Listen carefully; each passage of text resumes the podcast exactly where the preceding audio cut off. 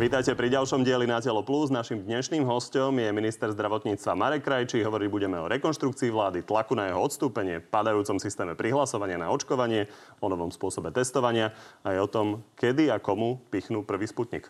Pán minister, vítajte. Dobrý deň, prajem. Odpoviete na všetko? Skúsim. Zajtra sa konečne ku koaličnej kríze ide stretnúť e, Sme rodina. Zajtra večer budete ešte ministrom? Tak ja chcem poďakovať eh, pánovi premiérovi aj poslaneckému klubu Olano, že mám stále ich dôveru a naozaj túžia potom, aby som ďalej zotrval na mojej stoličke. A ja urobím maximum preto, aby eh, som eh, urobil, alebo teda vyhovel tým všetkým, ktorí si žiadajú, aby som ďalej pokračoval. A tým ostatným, ktorí žiadajú, aby ste nepokračovali? No tak musím tak povedať, že karty boli rozdané pri voľbách. A momentálne som nominant strany Olano a v tomto prípade sa podriadím ich rozhodnutiu a teda rozhodnutiu najmä pána premiéra. Reálne je tu teda tlak e, dvoch koaličných partnerov. Uvidíme, čo povie Boris Kolár. Vy si myslíte, že to ešte môžete ustať? Ja chcem ešte raz poďakovať aj pánovi premiérovi za to, že ja mám stále jeho dôveru a myslím si, že áno, že to môžem ustať. A ja som teda pripravený ďalej slúžiť a pomáhať, ale úprimne poviem, je to naozaj veľmi, veľmi ťažké. Aj k tomu sa ešte dostaneme. Poďme ale e, do minulého týždňa, kedy sa to vlastne celé začalo. Toto tu v Natelo Plus povedal Richard Sulík. Za tento stav osobne je zodpovedný minister zdravotníctva v prvom rade a premiér Igor Matovič hneď za ním. Milí sa? My sme robili maximum preto, aby sme spolu s koaličnými partnermi naozaj konsenzom prinášali aj opatrenia, ktoré sa minulý rok prinášali. A bol to práve pán Sulík, ktorý neustále podrýval autoritu vlády práve pri tých, by som povedal, razantnejších opatreniach, ktoré mali prísť a ktoré mohli zachrániť množstvo životov. Takže ja si myslím, že z jeho strany je to trošku nefér. Igor Matovič že, e, hovorí, že vinný je Richard Sulík, e, naopak, e, nie ako Richard Sulík, ktorý hovorí o vás. Myslíte si, že ne, nebolo by riešením, keby ste obaja odišli z tej vlády? Teraz myslím Richard Sulík a vy. Toto by som naozaj nechal na, na politických lídrov. Ja som nie, není súčasťou ani žiadnej koaličnej rady, takže to, v tomto naozaj to nechám na nich. Ja som sa tu... bude rozhodovať o vás bez vás? Ne, nebudete prizvaní? ja, ja som zatiaľ rád, že som nebol súčasťou tých rozhovorov. Hej. Prečo? No, pretože potrebujem pracovať na ministerstve, mám veľmi veľa úloh a do polnoci sme každý deň skoro na ministerstve a fakt pracujeme non-stop, takže nemáme čas ešte riešiť aj takéto veci. Vy hovoríte, že vy chcete rozhodne zotrvať a že cítite podporu Zolano. SAS a teda opatrne aj za ľudí hovorí o výmene premiéra. To si viete predstaviť? Ja osobne si myslím, že keby malo dojsť k výmene premiéra, v podstate dochádza k veľmi vážnej rekonštrukcii vlády, alebo niek- niektorí o to hovoria, že to je v podstate pád vlády. A ja osobne si to teraz neviem predstaviť. Osobne si myslím, že rekonštruovať vládu uprostred takéto krízy, pritom každý jeden minister podľa mňa robí dobrú robotu na svojom poste a už sa zabýval v tom rezorte, by som to povedal, vie, v ktorom šuflíku má čo. Teraz robiť nejaké rozsiahle rekonštrukcie vlády, sa mi nezdá vôbec mudra. Čiže by ste to stávali tak, že buď bude pokračovať Igor Matovič, alebo to teda celé skončí?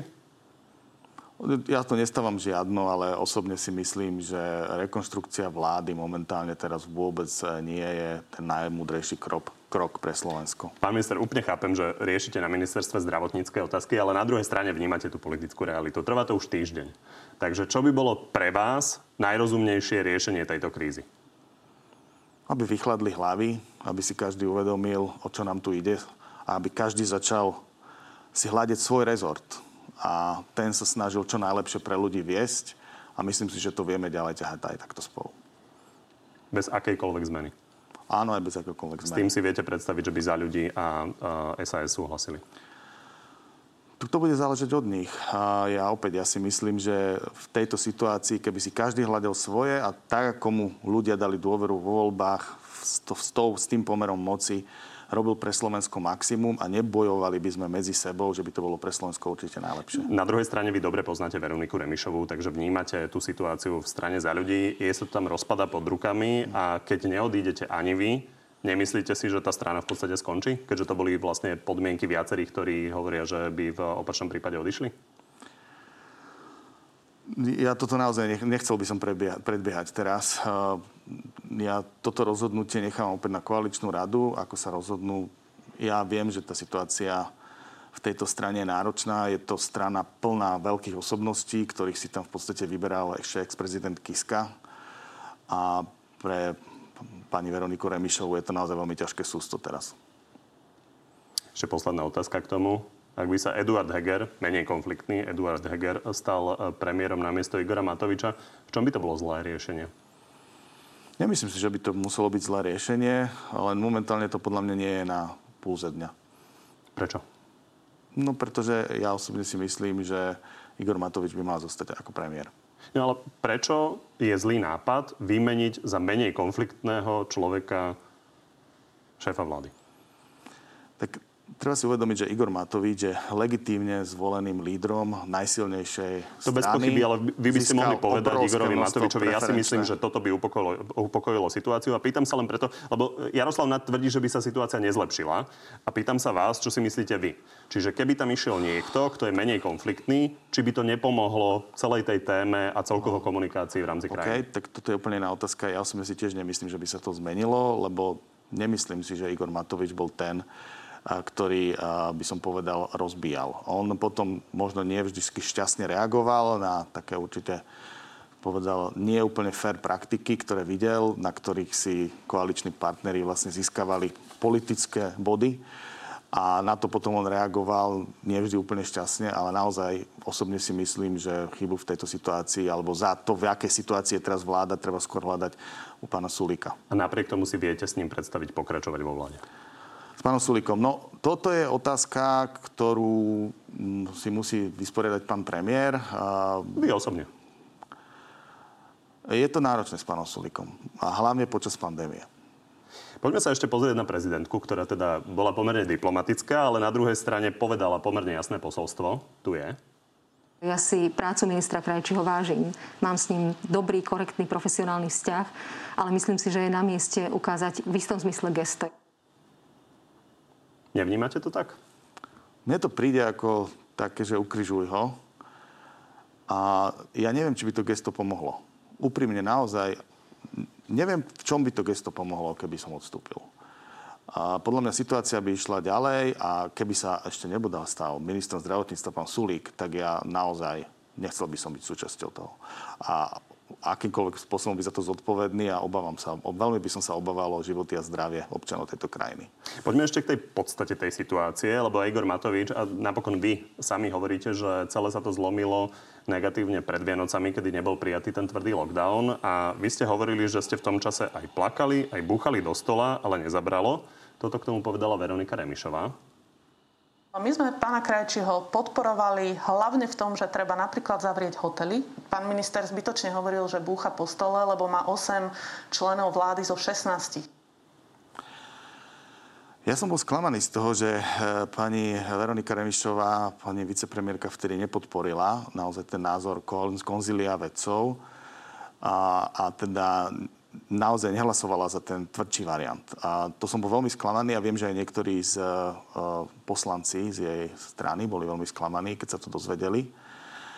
A ešte, ako bola tá druhá časť otázka? Ona, ona hovorila, ja sa pýtam že... na to, e, čo hovorila ona? Áno, áno. Hovorila o tom, že vám pomáhala napríklad e, pri ja, argumentácii ešte... s hotelmi, že tie treba zavrieť. Áno. Čo ste aj vy spomínali, že bol naozaj problém. To, to bol určite problém, ale priznám sa, nepamätám vírusov. si to a ona nehlasovala za toto rozhodnutie vlády. A potom ešte jednu vec povedal, už som zabudol.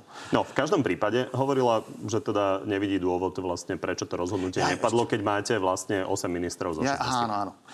No a to je, odpoveď na to je taká, že samozrejme tá vláda vtedy nejakým spôsobom chcela byť konzistentná a prijala to tak, ako to prijala, s čím som ja nemohol súhlasiť a ja som tým pádom potom za to nehlasoval v tomto naozaj naši ministri sa snažili byť zodpovední voči tej vláde a, a teda v tom prípade naozaj nepodporili ten tvrdší variant. Ktorý, Pán minister, ale vy ste teraz hovorili. pre postoj skonštatovali, v tom jednom hlasovaní som bol jediný, ano. kto mekší lockdown nepodporil. Všetci ostatní to potvrdili. Áno, však teraz som to vysvetlil. Že Tomu rozumiem, bol, ale bol... Igor Matovič stále zdôrazňuje, ako je vinný Richard Sulík.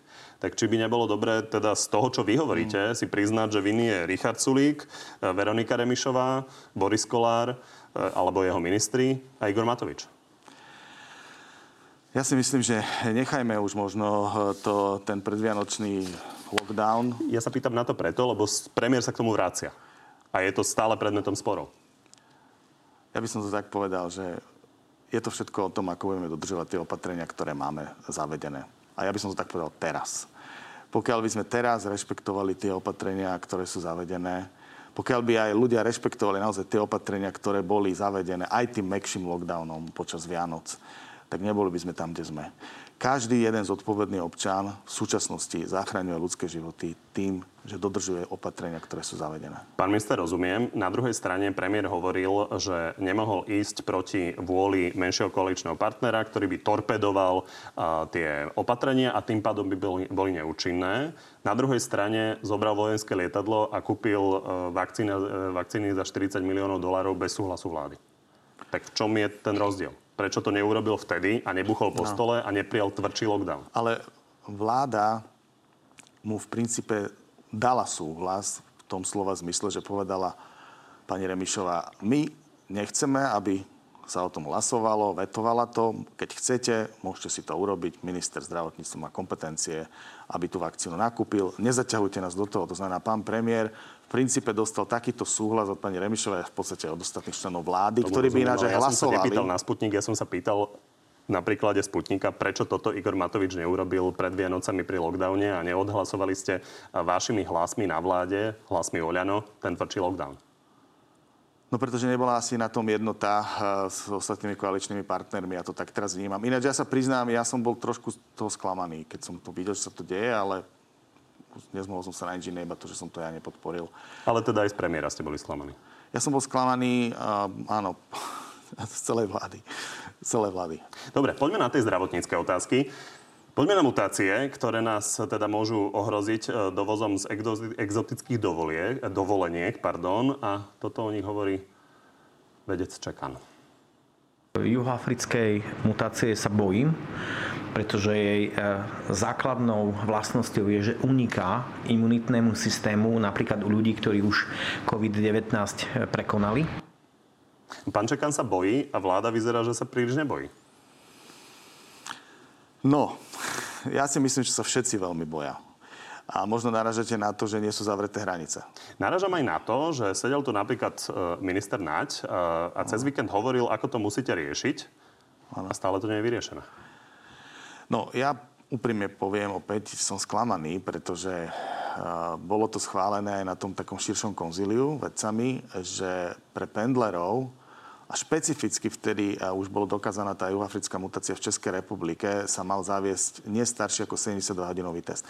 Lebo to, to sú v podstate, by som povedal, jediní ľudia, ktorí prechádzajú cez hranicu bez toho, aby museli ísť do karantény. Všetci ostatní dokonca aj pendleri z vzdialenejších krajín musia ísť do karantény, to znamená, musia mať vyplnený formulár e-hranica. A žiaľ, nepodarilo sa, takže momentálne teraz ale je situácia taká, že každý jeden, by som povedal, prichádzajúci do Slovensko musí ísť do karantény s výnimkou pendlerov zo susedných krajín, ktoré musia mať 7-dňový test. Tak, takže z tohto pohľadu opäť je to pokryté. Nakoniec aj tie, tie, tie mutácie, ktoré sa teraz potvrdili, tak sú všetky dohľadateľné a sú aj správne karanténizované. Avšak áno, súhlasím s tým, že na stole dňa je zavedenie štátnej karantény pre všetkých, ktorí sa budú vrácať a najmä teraz z exotických de- destinácií, teda z územia mimo Európskej únie. Dobre, pán minister, čiže je toto problém. Je problém, že nám prichádzajú ľudia zo Zanzibaru, Maledív a naozaj musia byť prísne kontrolovaní, Áno. lebo sa bojíme tej juhoafrickej Áno. mutácie, lebo by nám mohla spôsobiť opätovné nákazy napríklad tak. aj tých ľudí, ktorí to prekonali. Prečo to nie od zajtra? E, toto, toto rozhodnutie naozaj, ja som žiadal, aj cez konzílium som to oznámil vláde. Kto to blokuje? naozaj musí v tejto situácii zaujať jasný postoj vláda, ktorá vlastne musí povedať, že bude štátna karanténa, asi to chcete počuť. A to je vlastne súčinnosť ja chcem počuť, ako to chcete vyriešiť. Samozrejme, ja nehovorím, že to je najrozumnejšie riešenie. Spomínal ho napríklad pán Naď, že možnosť je aj takáto. Čiže kedy to bude v stredu po vláde? Predpokladám, že v stredu na vláde bude táto téma otvorená, jak nebude ešte dnes. Ale chcem povedať presne, ako povedal aj pán minister Naď, eh, že momentálne to je ošetrené dobre. Všetko závisí od toho, ako sú realizované kontroly na hraniciach. A my sme sa ocitli v situácii, že ľudia na Orave, dvaja, ktorí nikde neboli, majú africkú mutáciu. Áno. Tak ľudia majú z toho asi zlý pocit. Áno. Či sa nám to komunitne nešíri. Áno, presne tak.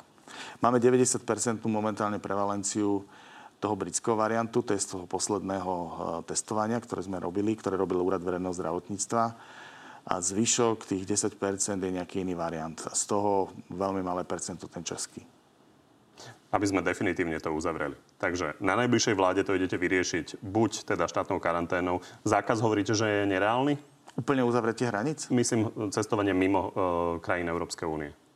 Že by bol zakázané cestovanie mimo... Ja osobne si myslím, že právne toto nie je možné urobiť. Takže štátna karanténa ano. bude tento týždeň prijatá?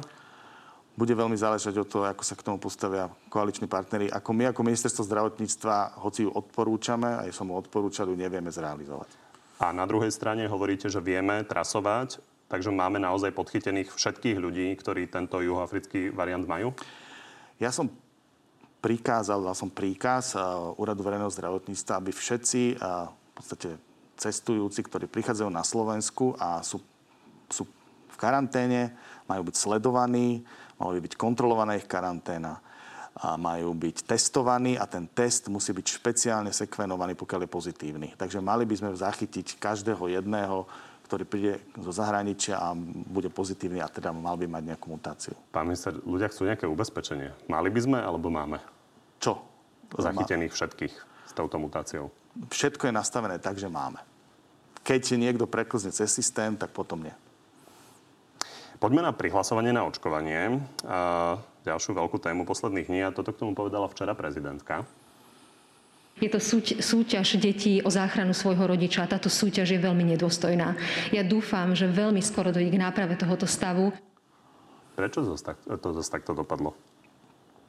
Tak ten systém je úplne ten istý, ktorý bol od začiatku roka. Nikto sa na ňo nejako nestiažoval. Naopak máme obrovské množstvo na ministerstve poďakovaní, že ako krásne plynulo to išlo. To, čo sa teraz stalo, je, že sa otvorila príliš veľká kategória ľudí, ktorí naozaj čakajú na očkovanie. Je to milión ľudí. Povedzme si, že nie všetci možno budú chcieť byť zaočkovaní a tak ďalej, ale je to zhruba naozaj milión ľudí. A viac menej otvorilo sa v sobotu, k tomu aj sa pani prezidentka vyjadrila, 23 tisíc miest tak je mi to veľmi ľúto. Ja sa chcem ospravedlniť všetkým ľuďom, ktorí naozaj chceli to najlepšie aj pre svojich blízkych, že žiaľ sa to nedalo každému jednému splniť. No a ten systém to zvládol. Tí, tých 23 tisíc sa regulérne v podstate prihlásili, dostali SMS-ky. To znamená, neskolabovalo to, ale žiaľ, mnohí z nich a pre nich to nebolo možné. A tie, tie miesta, keďže tam bolo, ja neviem, 200-300 miest na jedno a mali sme čo neviem, 600 prístupov za jednu sekundu, tak je samozrejme, že sa strašne rýchlo vychytali. Takže možno niekto to ten formulár napísal pomalšie, tak potom už nedokázal vyplniť ďalšie. Pán minister, zas, samozrejme nápor je veľký, ale sú aj systémy, ktoré znesú 10-násobný nápor. Čiže nebolo možné to urobiť lepšie? Určite, určite všetko sa dá urobiť lepšie, ale v tomto prípade si nemyslím, že bol problém v samotnom systéme ako v tom obrovskom nápore. To znamená, že mnohí ľudia boli predbehnutí inými systém z tohto prípadu nezlyhal. Ale to, čo chcem povedať, je, že že dneska si idem sadnúť eh, s pánom rejiteľom Národného centra pre zdravotnícke informácie, pretože sa z môjho pohľadu naozaj dali robiť veci lepšie, mali byť urobené lepšie. A o čakačke... Čo malo byť urobené? Mala byť spravená tzv. čakáreň. Prečo nebola? Prečo nebola, sa dneska budem pýtať pána riaditeľa. Nie je to neskoro? Viete, keď nebola, išli sme tým spôsobom, ktorý bol. Zistuje sa, že naozaj mnohí ľudia sú kvôli tomu nahnevaní a ešte raz chcem sa im za to veľmi ospravedlniť. Od pondelka je prislúbená, že tá čakáreň už bude k dispozícii, takže od pondelka, tomu sa nepodarí prihlásiť sa na termín, bude zároveň možnosť eh, prihlásiť sa ako čakateľ na jedno z troch vakcinačných centier a všetci tí, ktorí budú v tejto čakárni, potom budú spravodlivo na základe veku pozývaní na jednotlivé termíny v práve v tých miestach, ktoré si vybrali. Keď, keď ten termín nebude fungovať, bude sa dať samozrejme. Dostaneme sa k tomu systému, len aby sme si rozumeli v tej otázke. Dnes som si prečítal premiérov status, ktorý vyzval uh, riaditeľku uh, Európskej liekovej agentúry, aby boli v práci 24 hodín denne, 7 dní v týždni, lebo treba rýchlo schvalovať vakcíny. My tu máme systémy, o ktorých vieme minimálne mesiace, ak nie rok, že majú fungovať. Prečo sme ich nemali pripravené dva mesiace predtým, než boli spustené?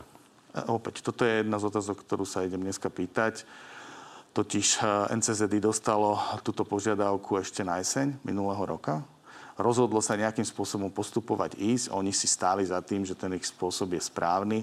My sme upozorňovali, že tá čakačka je potrebná, stále nie je hotová dnes sa idem o tom rozprávať. Je možné, že skončí riaditeľ Národného centra? Budeme sa o tom spolu rozprávať. No a teraz si vysvetlíme, ako to bude fungovať. Od pondelka hovoríte s čakačkou? Áno, od pondelka by mala byť čakačka. Hovorili ste o troch centrách, to znamená, že ľudia sa budú hlásiť povedzme do Bratislavy, Banskej Bystrice a Košice. Bude si, môcť, bude si môcť vybrať. E, tri miesta, kde môže byť zaočkovaný, teda kde sa dostaví, keď dostane pozvánku. Tri miesta z 20?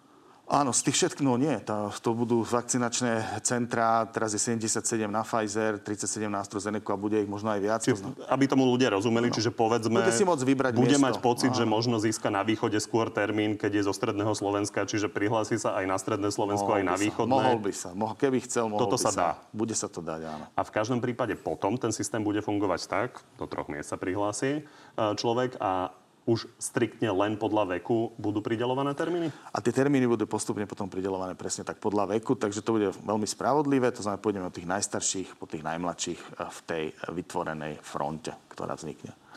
Čiže inými slovami postupne budete otvárať kategórie 30, 40 a nikdy nepredbehne 50 a 30 potom sa to už nebude môcť stať, lebo práve na základe tohto systému vždycky pôjdu tí najstarší a postupne budú čakať tí mladší. Čo ľudia s, čas, e, s ťažkými diagnózami? Vy ste už spomínali, ako to urobiť dnes pri onkopacientoch, že musím nahlásiť, že naozaj tento problém mám a odporúčia ma.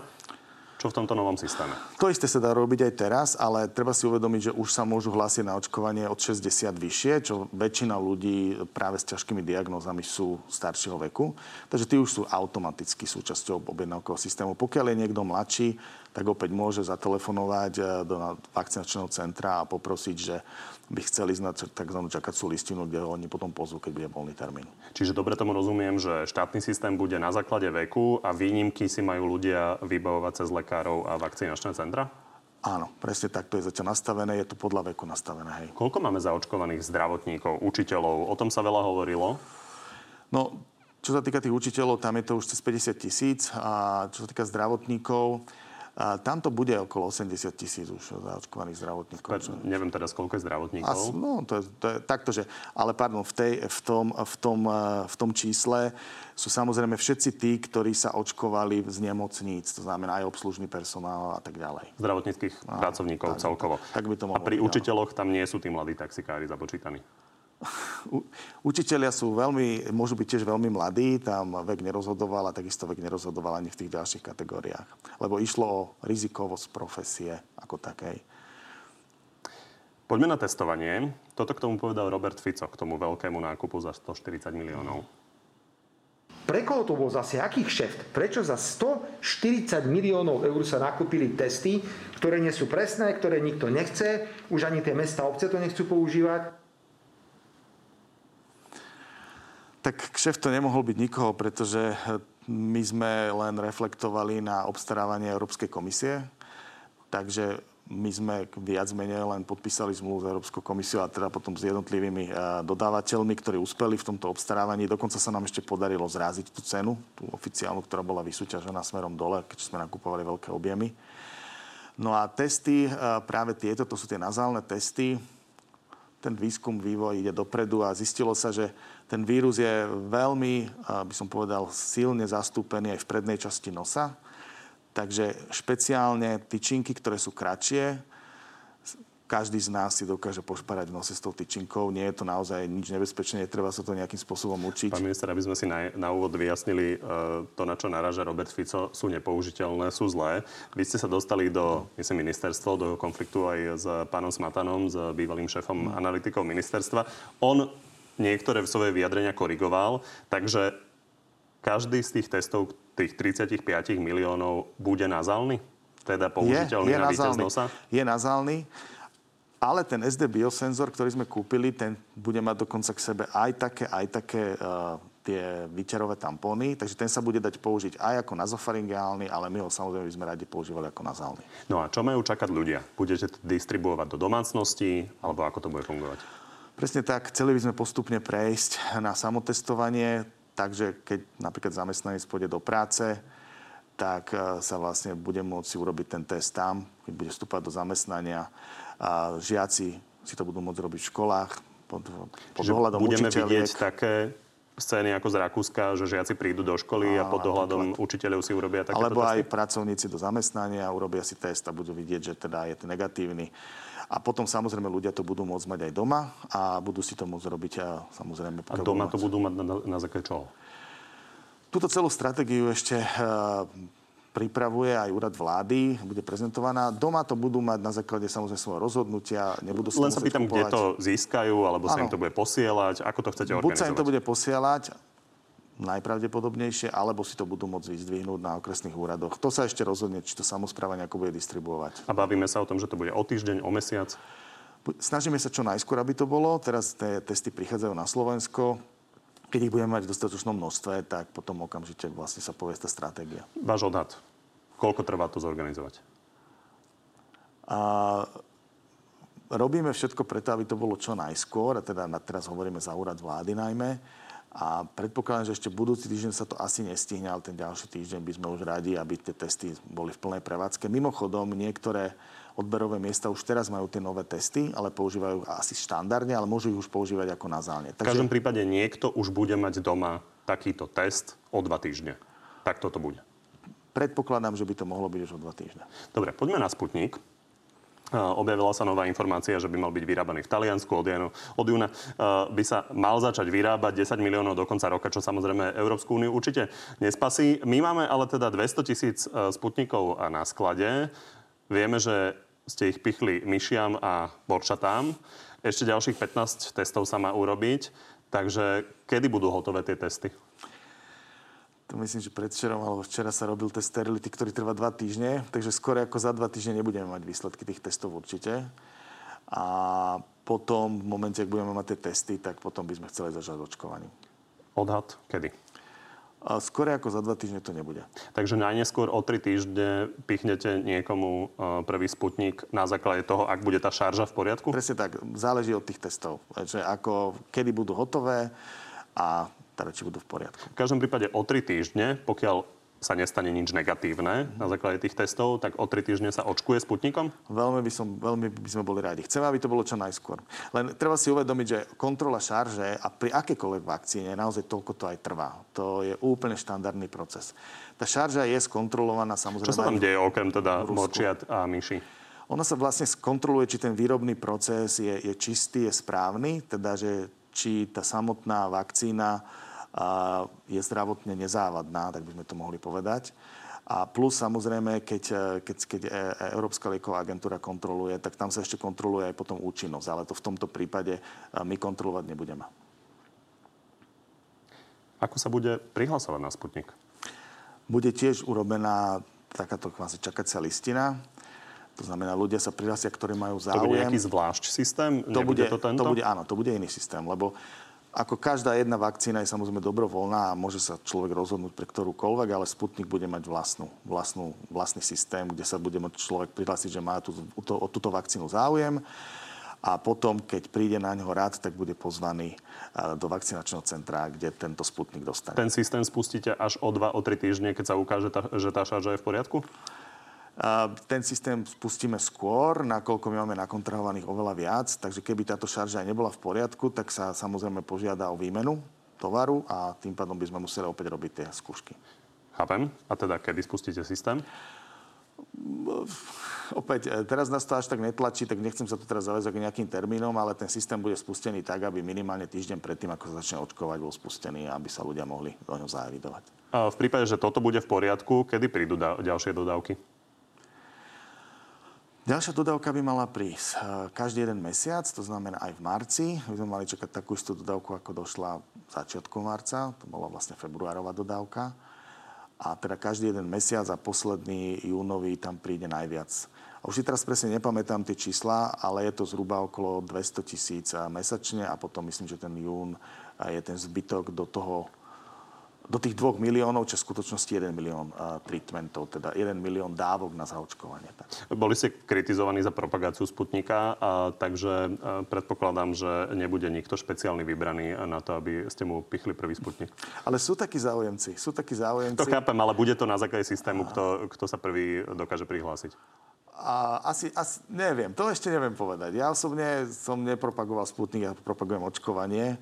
A je možné, že Pán niektorí tak stáli ste pred lietadlom s paletou vakcín, tak asi rozumiete tomu, že je to propagácia. Ale podľa mňa to bola krásna propagácia očkovania. Dobre, tak sa poďme pozrieť ešte na hodnotenie Richarda Sulika, čo povedal k tejto tlačovke. Možno to bola podmienka. Možno si ruská strana povedala, že teda dodáme vám tie vakcíny, ale pekne tuto premiér sa príde strapňovať na pristávaciu dráhu. Ale to vám Igor Matovič nepovedal. Nie, hovorím, že možno. Pán minister, nič iné ako 40 miliónov dolárov ste neslúbili? Nie. Určite. Žiadne podmienky ďalšie tam nie sú, ani žiadne zahranično-politické záväzky nie, nemáme. určite nie. Skôr sme, ja som bol relatívne, by som povedal, tvrdý na tú zmluvu lebo pôvodne tá zmluva, ktorá nám bola ponúknutá, tak nesplňala moje predpoklady, ako by taká zmluva mala vyzerať, tak sme vlastne viac Prečo? menej vyjednávali.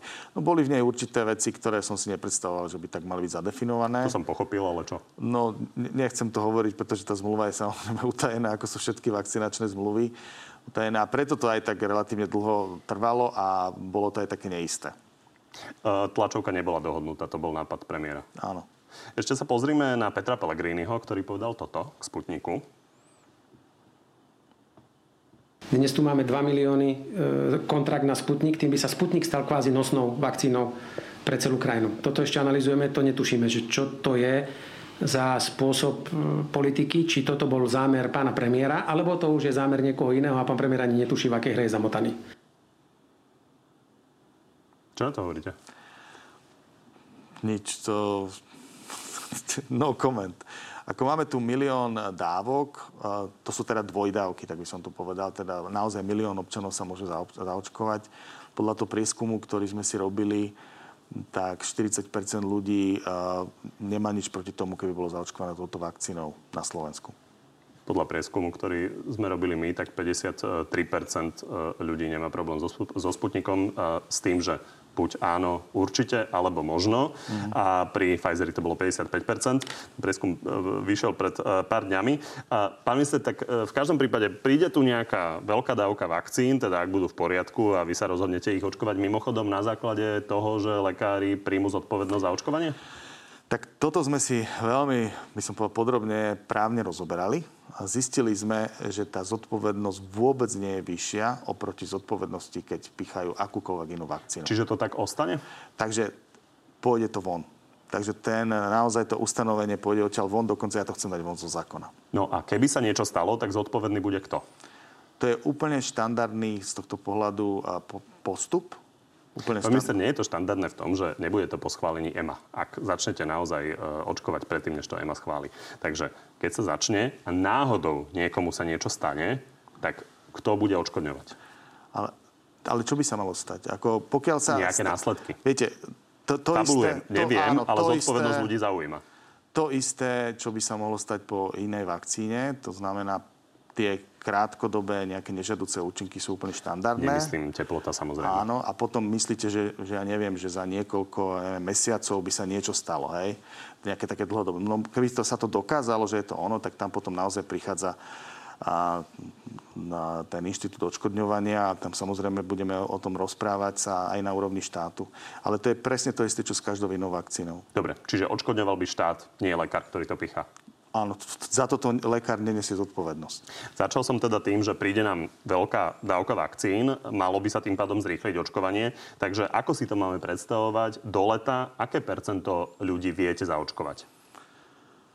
Uh, my vieme, keď budeme mať dostatok vakcín, Vieme do leta naozaj zaočkovať. Pýtam sa na to, čo máte teraz nakontravované. Pre... Stúpli dodávky Pfizeru, stúpli Áno. dodávky AstraZeneca. Čiže keď si to teraz Áno. počítate, ja chápem, že to musí prísť. Ale ak to príde, koľko ľudí je schopných byť zaočkovaných pred prázdninami. Áno, ja som pozeral práve a je, je naozaj dosť možné, že pred letnými prázdninami už by mohli byť zaočkovaní všetci, ktorí budú mať záujem o očkovanie minimálne prvou dávkou. Všetci znamená čo? Na základe súčasných prieskumov? Uh, áno. Áno, na základe súčasných prieskumov Čiže... plus aj premorenosť je v tom a tak ďalej. Dobre, počítate so 60% či 70%? Uh, v, v, v tomto som pozeral, že tamto preočko, alebo to, tá kompletná zaočkovanosť je myslím, že 50%, ak si to dobre pamätám čo znamená, samozrejme, tú vakcínu budeme mať oveľa viac, takže poč- asi počítam 60-70%. Čiže 60% ste presvedčení, že by sa vám malo, ak prídu všetky dodávky, ktoré sú dnes slúbené, podariť zaočkovať ešte pred letom? Predpokladáme tak aj. Dobre, tak si to budeme prijať. Tak vám ďakujem, že ste dnes prišli. Ďakujem veľmi pekne za pozvanie. Všetko dobre prajem. Na Telo Plus je to na dnes všetko. Odpovede Mareka Krajčího na vaše vlastné divácké otázky nájdete na TV novinách už o chvíľu a pri ďalšom Na Telo Plus sa vidíme opäť naživo v útorok o 14. Dovidenia.